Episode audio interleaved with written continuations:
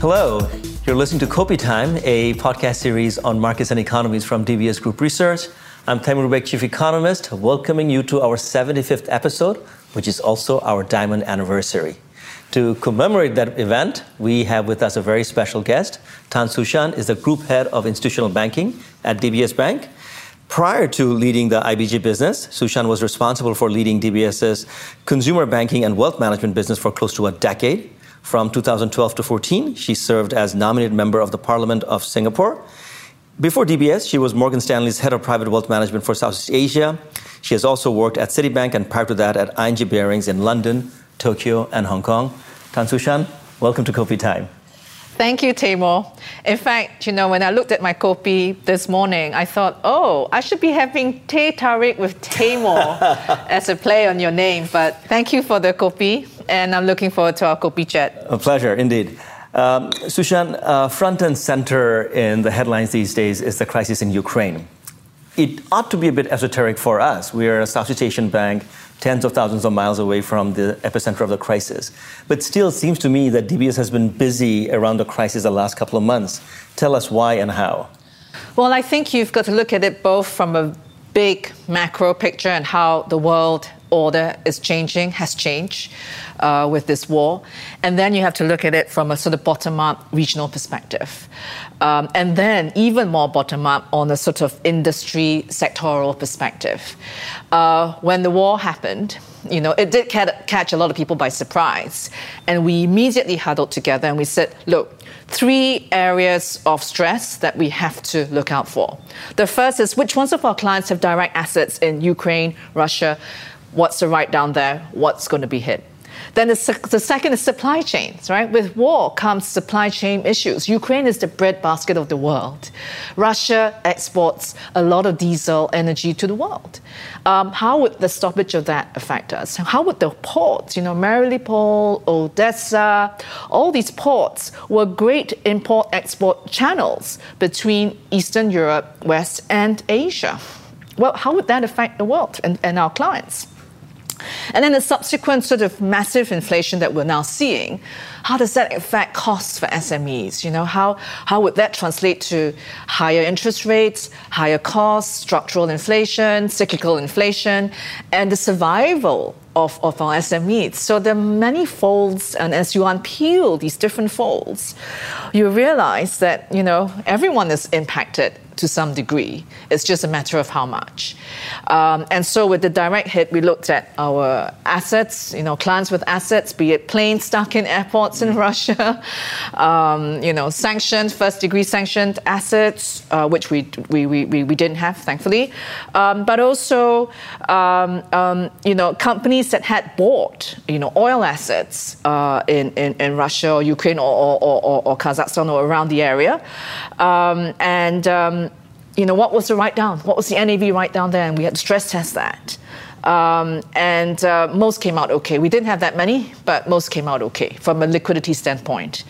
Uh, it was the supply chain issues that, that, that I think people suffered for because suddenly, you know, goods weren't moving, um, or if they were, they were massively inflated in pricing. Um, and so food um, uh, uh, inflation, oil inflation, and then the kind of downstream social revolutionary impact that it could have. Um, you know, uh, some clients of ours said, you know, if, if you have the cost of food go up to more than 50% of net household income in certain emerging markets, that's the tipping point of social revolution.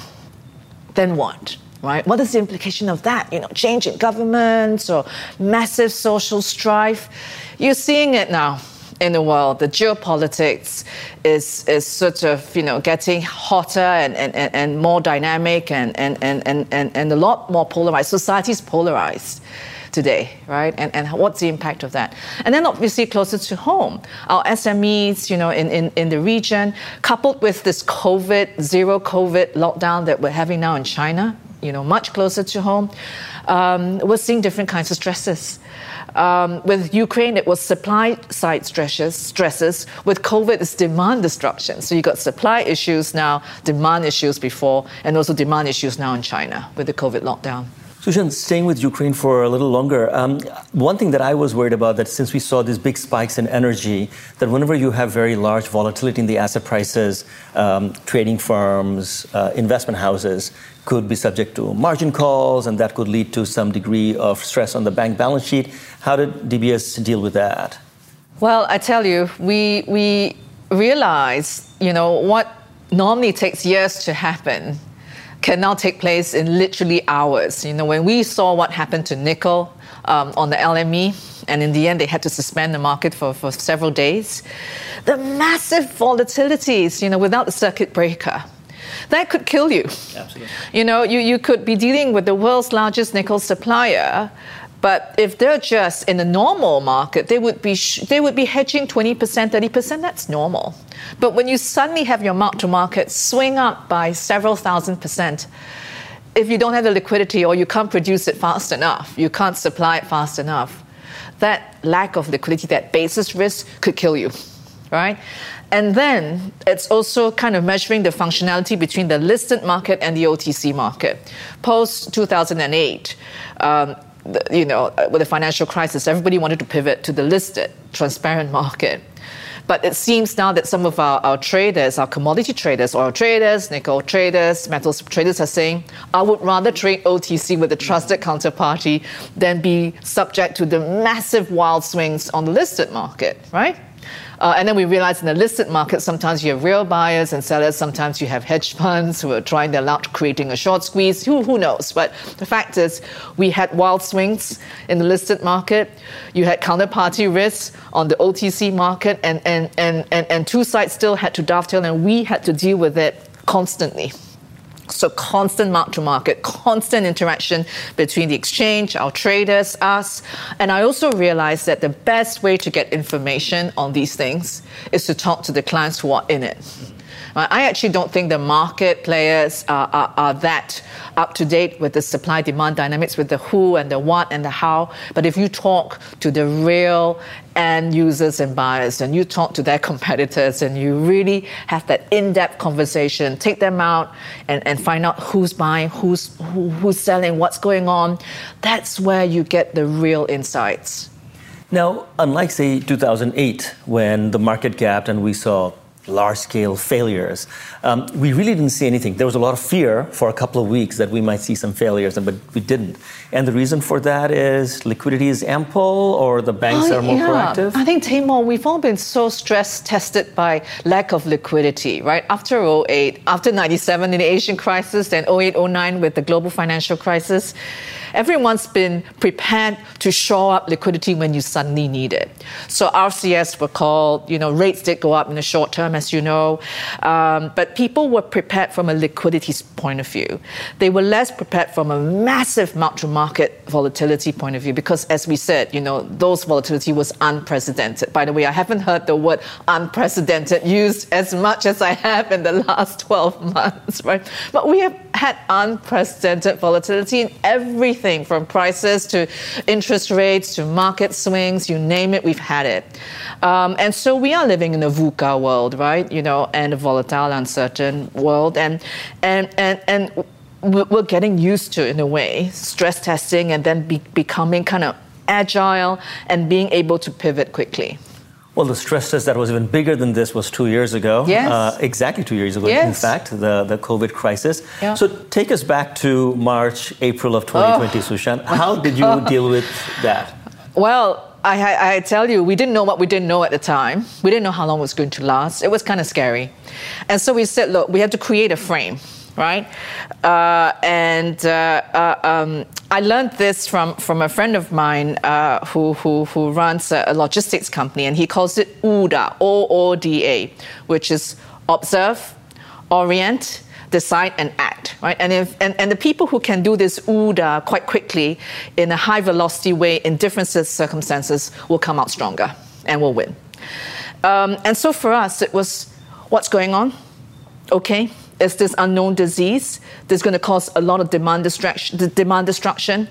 Who is going to be hit by this massive demand destruction? Obviously, aviation, hospitality, tourism, you know, food um, and beverage, uh, possibly logistics. So we had this bucket of direct demand destruction hits, what does it do to your top line? What does it do to your bottom line? How long can they survive? What do they need? This was financially super stressed industries, right? So we this our bucket one and figured out how do we help these clients through. We had to decide who we had to help, how we're going to help, and how long for right? We didn't know. And the second bucket was okay, these are going to be financially stressed, uh, not direct, but there will be financial stress. And how long do we help them? Do, you know, do we have a principal moratorium, uh, you know, lower rates? I mean, rates were already very low, to be honest, at the time. But how do we stretch out their principal repayments, for example? And then the third was sort of um, uh, uh, the SMEs and, and the ones that had to pivot, you know, we realized that at the time, honestly, a lot of SMEs were not as digitally savvy as they are now today.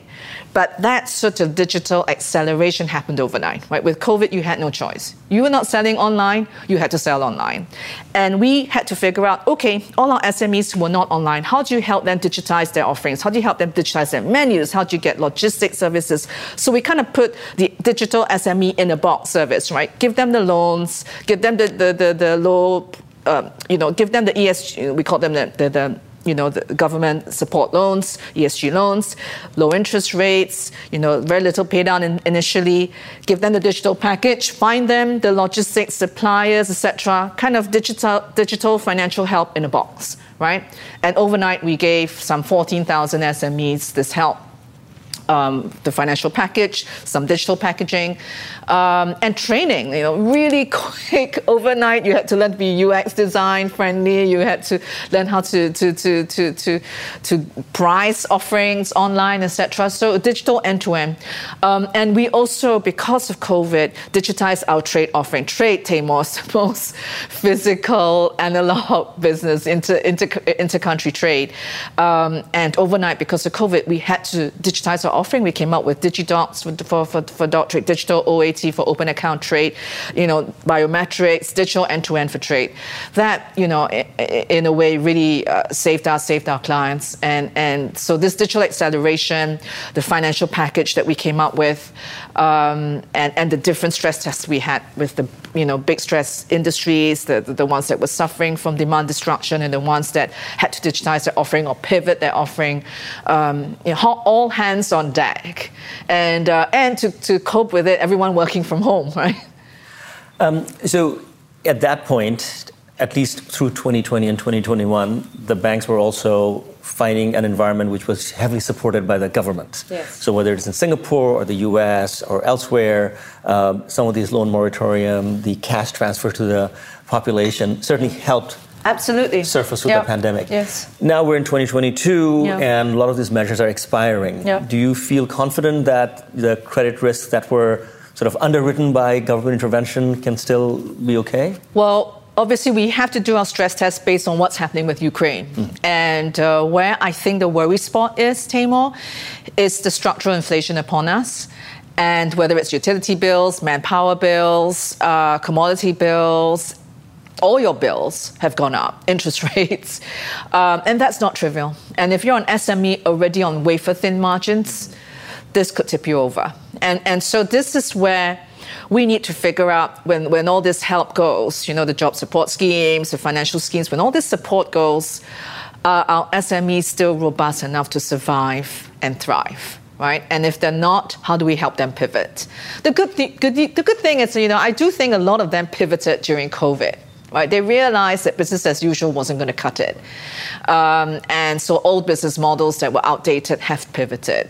Um, the way you pay and receive, you know, everyone now using their mobile phones, mobile devices, uh, real intertime, real time, you know, interbank rails, etc. I think that pivot has already happened in most countries in, in, in our markets uh, and will continue to accelerate. Um, and coupled with that, also this constant view on, well, think we'll go to that in a minute, but this constant pivot to more sustainable solutions, more sustainable products and services. I think that also will not change, right? So digitalization, sustainability, these two mega trends will not change. Um, and, and I think SMEs now know that they have to pivot from the old ways of doing business. And if their old businesses were kind of marginal at best, then you know you, are going to have to change your business model. Right. Now, um, the SMEs have been forced to pivot. Uh, how profoundly has the banking system, I just don't mean DBS, but yeah. overall the banking system and finance yeah. has pivoted in the last two years? Well, I think the realization that you know you had to digitize everything end to end, whether it's using the current you know real-time payment rails, um, and, and also cross-border. You know, now now with uh, what we're doing with Partior, which is our blockchain-based cross-border uh, uh, real-time uh, digital payments platform. For um, For well, for, for payments, for payments, for, for cross-currency payments, but but cross-border trade as well, right? When, when you know, in the past it was still very paper-based. I'm, I'm afraid we're still quite paper-based in the world, but there, are corridors that are becoming a lot more digital.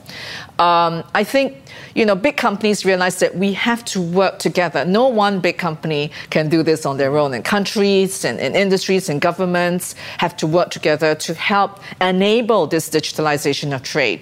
The use of blockchain as a source of verification, as a source of obligation, as a source as, as a proof of transaction obligation, verification, identity, etc. The, the digital tools are here to solve a lot of problems.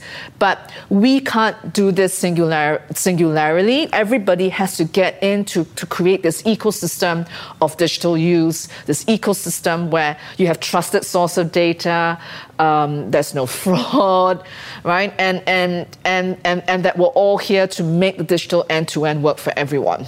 Um, it's, it's been happening. I think what COVID did was it accelerated the need for this to happen. I think banks around the world uh, uh, uh, embrace this digital uh, payments and offerings and trade. Uh, Singapore came up with SGTraDex, which is also our way of engaging uh, all the ecosystem partners in trade, be it overseas governments, um, um, um, big traders, etc., to help us to, to, to, to get governments to recognize that digital e-docs was the way forward. And, and it, you know, it's far too archaic to be using paper. Paper's prone to fraud. Let's move everything to digital usage. Let's use the blockchain when we can. Um, and so this, this movement has started, and, and I don't think we're going back. This movement has started and accelerated by COVID. It's not moving back anytime. Um, and, um, and as I said, I, I also think that the realization that, you know, I mean, we had clean air when nobody was flying, we had, uh, you know, a period of, of, of, of uh, uh, lower pollution, etc. People realize gosh, we do need to, uh, uh, you know, we do need to, to embrace sustainability. I mean, COP26 was a big uh, rallying cry. Now with the next COP, etc. I think companies, governments all realize there's no turning back on sustainability as well, and that's uh, a journey to embrace. Absolutely, and I want to go deeper into that momentarily. But Su Shan, I just want to stay with the digital theme a little longer. So you went through several digital transformation initiatives that uh, the banking system has been in part of, especially DBS. Which one excites you the most? Gosh, wow. I, I mean, from our days of starting our first digital bank, DigiBank in India, which was no humans, no branch, no paper. That was the that open your account in 90 seconds. Um, you know, I think we all know banks know that you know fintechs are there to take our lunch, right? Whether it's Grab or Ant or all these guys make fantastic customer experience for our customers in, in, in certain parts of banking, be it payments or loans, micro loans, or, or, or being embedded in, in our customer journey, whether it's everyday journey, episodic journey, SME journey, whatever. And I think the realization was, you know, in order to win in the digital game, you have to embed yourself through truly deeply into the customer journey. Um, and, and that's what we did. And, and I think that's what excites me. It's that kind of the complete change in our mindset now as a bank. You know, in the past, it was all about products, campaigns, sell, cross sell, right? Now it's customer journey, what do they want? What do they see? Journey focus, digital UX, the four Ds, right? You know, you discover and then you, you, you define, you discover, you develop, and you deliver. That's kind of now melted into our culture that's what excites me. The fact that we're not, not talking about we're not talking about selling stuff. We're talking about cross buy, right? Customers knowing knowing what customers need before they even know it, and having the product there at the right time, the right place, and the right price. That's what excites me. Okay, you've been part of the digital transformation process both in the consumer banking side as well as the institutional banking side. Which one is more challenging? Oh, by far the institutional side. And I'll tell you why. I mean, you know, with the with the consumer side, it's one client, it's you know, one identity, and the products are more or less, you know, uniform, right? But with the corporate client, it's multiple segments from very large corps with many, many different, you know, economic groups. You've got subsidiaries, you know, uh, fully owned subsidiaries, you know, associate companies. You know, one client can have a thousand different accounts with different, a thousand different signing families, right? With a thousand different LPOAs. So how do you design for that? Together with the complexity of inter-country trades, you know, RCFs, blah blah blah, undrawn, drawn, committed, term loans, trade lines, documentary trade, then PC you know, limits where you're trading with uh, with with with uh, financial products, mark-to-market losses, etc. So fairly, fairly complex on the large corps. And then each industry has different needs to SMEs where it's a little bit more uniform, but even then, you know, different industries in the SMEs are part of different ecosystems. So you need to plan for their ecosystem. The building and contractors are in one ecosystem. Um, the food and agri are in a different ecosystem. The textile companies are in different ecosystems. Healthcare companies, different ecosystems. How do you design and plan for these different ecosystems from big caps to SME? That's pretty complex. And then how do you then on a day-to-day basis sort of run your business if you have to deal with so many different buckets? OODA. so you you know, you, you observe and you orient, and the orientation part is important. So for me, um, it's finding the best people to make the right decisions and to act, right? So the OODA, so you, we have to observe. We all observe collectively what's going on in the markets. And then when, but the orientation is, okay, this crisis needs help. I need people who know about geopolitics. I need you know, we've pulled you in so many times to some of our huddles, but you know, we need to pull in people with subject matter expertise, right? Geopolitics, supply chain, industry knowledge, country knowledge, credit knowledge, whatever. Pull the people in, have it all out, right? All of us kind of battle in a room, in a little war room, and battle in the huddle and go, this could happen, this could happen. What's the stress test? 50%, 100%, 80%, whatever it is. And then reach a decision and then act right? And, and, and that's important. So I can't do it all myself, no way, but I surround myself with people whom I think bring a lot of diverse expertise on the table, are not shy to, to say it as it is, uh, build the trust between our teams, build open communication between our teams. Um, and enable kind of the bad stuff, the hard stuff to come up and discuss robustly, and then depend on everyone to work as a team to execute. I want to stay on that for a moment. Maybe this is more of an HR question, but when you talk about uh, debate things out and look at the views, how much of an importance do you assign to sort of diversity of opinions and diversity of personalities yeah. when these sort of challenging situations are ha- being handled? So, you know, that's not easy, but it's making it okay to surround yourself, all of us, to have people around us that don't think like us. Mm and have a different perspective of the world from us. I think a lot of maybe more traditional old boys networks don't like that. They, they like to have kind of groupthink, right? you see them in some governments, uh, you see them in some old style businesses where there's groupthink, you know, and there's trust. Of course, there's trust because you're all alike. The difficulty you have, we have today, is how do you build trust in an organization that's so unlike? right? You and I think differently. These people all think differently from me. They look different from me. They see things differently from me. How do you build that trust quite quickly, right? And break some of the unconscious biases that we have? That's the tough part. And that's when I think that, you know, thanks to our HR colleagues who have come in and done that sort of breaking down of barriers and unconscious bias, the T sprints that we've had. I mean, our T sprints have been robust. They've been filled with tears, they've been filled with laughter. But we throw out all the hard stuff and put it on the table and have it all out. And, and when you can do that and you reach a common understanding, ah, Now I get it. Now I get it. Why, why? Now I get why you're so different from me. Now I get why you see the world so different from me. Kind of knowing your history, knowing each other's histories, knowing each other's proclivities, and being able to say, I, I accept that of you, and I know that you know when you get angry or when you're happy, and what are your triggers. Then having that mutual understanding of each person's personalities, proclivities, and potentially biases and then bring it all out, being honest with each other, being really blatantly honest with each other, having those uncomfortable conversations up front, breaking the borders and the barriers. That's when the magic happens. And that's when crisis hits. Hands on deck. Come on, guys. Bring it up. You know, how do we solve for this? And, and that's, I, I, think that's the kind of cultural uh, defining moments that, that we've had now. And um, we've had at, at, at Piyush, our CEO's level, at, at, at, the board level with, with our chairman and the board. Uh, we've had that at, at, at the EXCO, at, at, at, the, at the management committee. We're having that now at my MC level, at hopefully my you know, the, my one and two downs, and, and we want that to trickle down. It, it hasn't fully trickled down, to be honest, Taimur, because we've been so busy, right, managing crisis after another, managing COVID, managing war, etc. But my hope is that it can transcend. Um, because don't forget, we are also doing massive transformation, massive change management at a time of, of, of, of, of stress and that can't be easy. And, and throwing COVID and, and working from home, it, it, it's not easy. Absolutely. Okay, so there are ways to have challenging conversations internally and at the board level.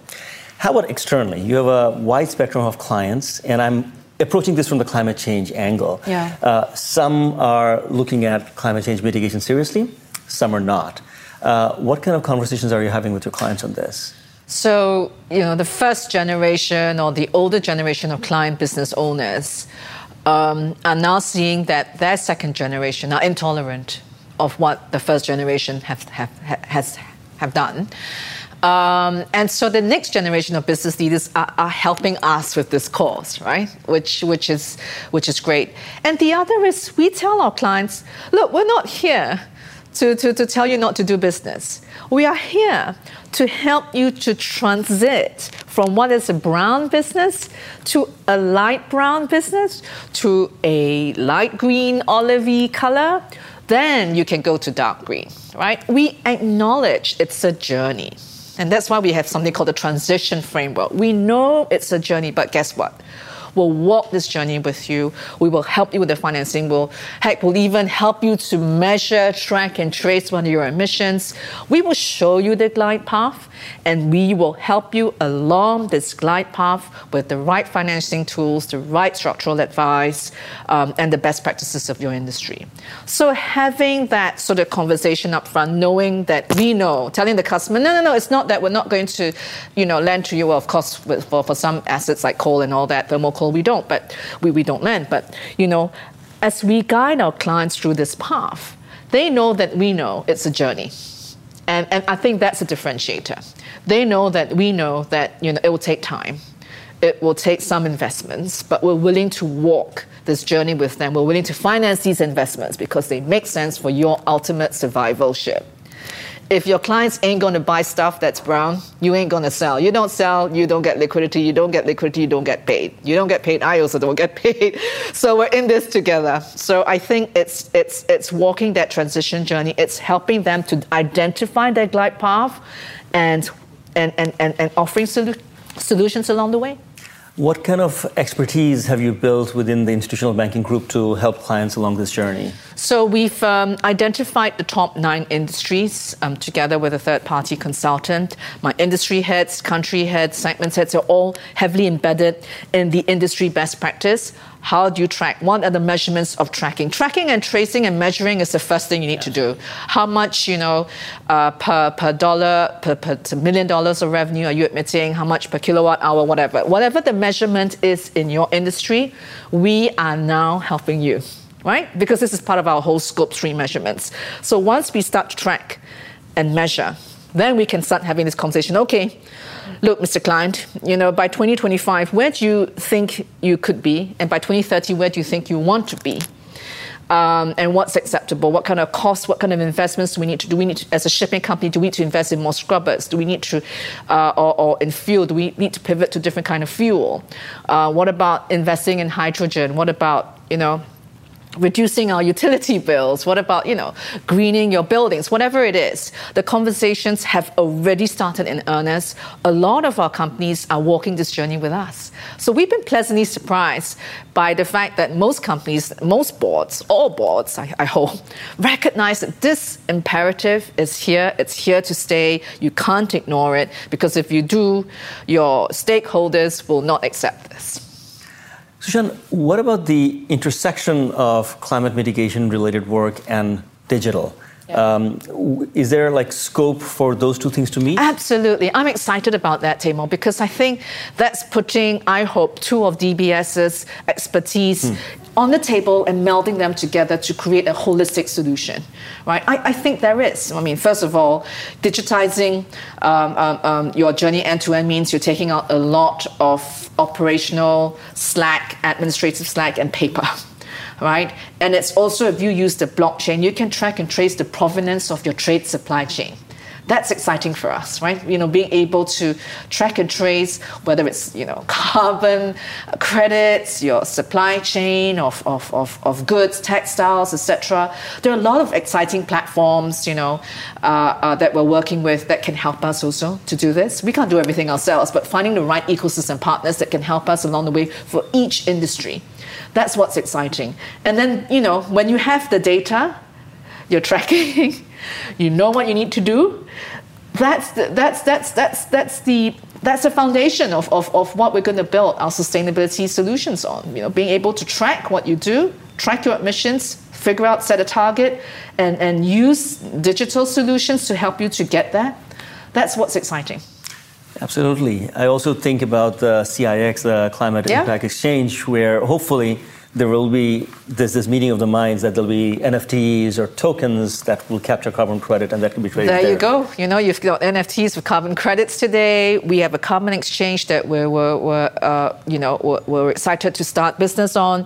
We're starting to finance uh, carbon credits as well, New Zealand carbon credits, etc. So it's it's it's all happening now. Um, and, and it's exciting and, and it's happening fast and, and, and both you know banks and, and customers are embracing this.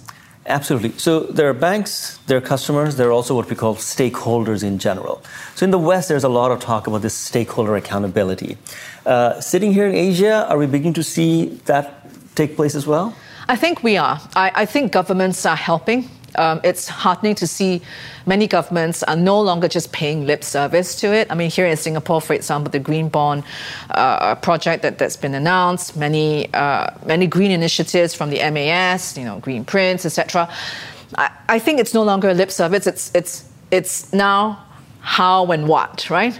What shall we do? Shall we issue more infrastructure green bonds? We invest, we invest, we're putting real money in to build real green infrastructure, whether it's charging stations for EVs, you know, uh, um, better, better infrastructure for countries that need it, pivoting to hydrogen. There's massive amount of hydrogen investments now in emerging in, in some emerging markets um, that are exciting, including uh, India, for example. Um, there's a lot of investments in wind farms in Taiwan, etc. So I think there's a lot of real money now going into these programs. Um, and real energy and real support going into these programs, and and and um, and and that will that will I guess spur and incentivize a lot more trickle down from, from, from you know big caps to mid caps to small caps. And when we talk about climate change related opportunities for banks, of course, in Singapore, we are seeing, you know, as you rightly said, that whether it's the government's nudges or more aware corporates, you know, we're seeing a lot of movement in the right direction. But DBS is not just in Singapore. In our regional core markets, uh, do you see fairly decent momentum? Oh, definitely. I mean, we see a lot of momentum in India. I talked about, you know, the, the various uh, um, renewable companies that, that are springing out of traditional companies are pivoting. Um, you know, we see uh, in China a lot of focus. I mean, China has embraced the sustainability journey head, you know, head on. Um, and a lot of our, whether it's solar panels or, uh, uh, uh you know, agriculture, etc., there's a lot of um, investments now happening. China, India, Indonesia too. Indonesia is so rich in mangrove peat. Um, the government, for a start, is trying to monetize it. Uh, you know, palm oil producers are all, in, well, mostly embracing this journey um, and being compliant to, to, to, to what the industry benchmarks are. Um, so I think our biggest markets around here, including Vietnam. Uh, so it's not just a Western story, Taimur. It's definitely an Asian story, and it's it's it's here. It's germane. It's it's happening. Oh, it's absolutely germane. I'm pretty sure that in our lifetime we will see negative impact on climate change really affect our personal lives unless yeah. we get serious about it. Yes. And without green financing and the banks being in the middle, I really don't see how that can happen. Yes. So it's absolutely a worthy uh, juncture. Um, Su Shan, at the very beginning of our conversation, you talked about inflation-related issues. So you know we had COVID inflation, as you said, demand destruction, but at the same time, supply chain got disrupted and certain product prices, uh, demand went through, and therefore the prices rose. Uh, auto uh, use autos, for example. Now we have conflict inflation yeah. with this conflict and so on. So, your sense of the macro environment and, and how does a bank sort of stay on the safe side through this volatility of prices and interest rates? So, UDA in a VUCA world. so, I, I, I think a lot of this is being on top of what's going on. You know, I mean, thanks to our mobile phones and constant 24/7 news, most people are today, um, and being able to have those open, honest conversations with clients, especially big clients, 24 7 i think that's important. So that's how we're you know it's it's kind of divide and conquer right? Industries countries divide and conquer but this the, the central kind of regional hub if you will is here to support to, to give all kinds of support that you need from digitalization, sustainability, you know, stress testing, et cetera, et cetera. We're, we're here to give support. But if you're in country, you're the industry head, work together, knock heads together, get what's going on, find the bad stuff, surface the bad stuff early, create solutions, you know. And if it's too late to create solutions, then have those tough, tough conversations, get some help from, from the restructuring team, restructure early.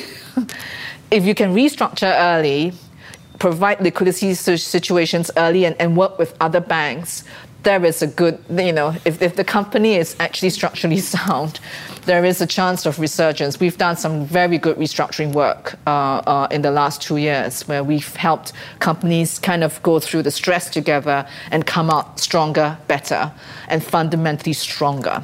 Um, and, and that speaks to the DBS kind of long term relationship ethos, right? We're, we're not there for the good times only, we're there for the bad times. And we've gone through a few bad times in the last three years, and we've been there for them, right? And we've been there early.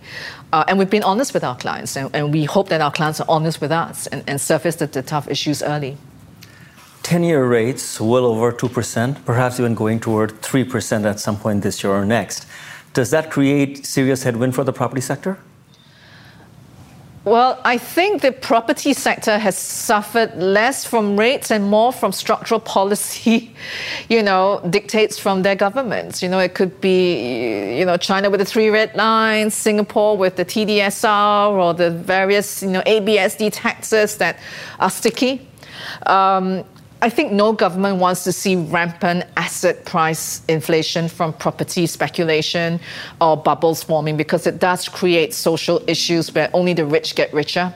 Very low interest rates means the rich can borrow more to then speculate more and then they make more wealth and then you get you get this massive bifurcation of the rich get richer and the poor can never afford their property. Actually, something that, that I'm very interested in is there were speeches that I made in Parliament when I was a member when I was nominated member of Parliament Parliament where I felt that actually low interest rates, if, if not uh, coupled with uh, macroprudential policies, will lead to this exacerbation of the rich and poor.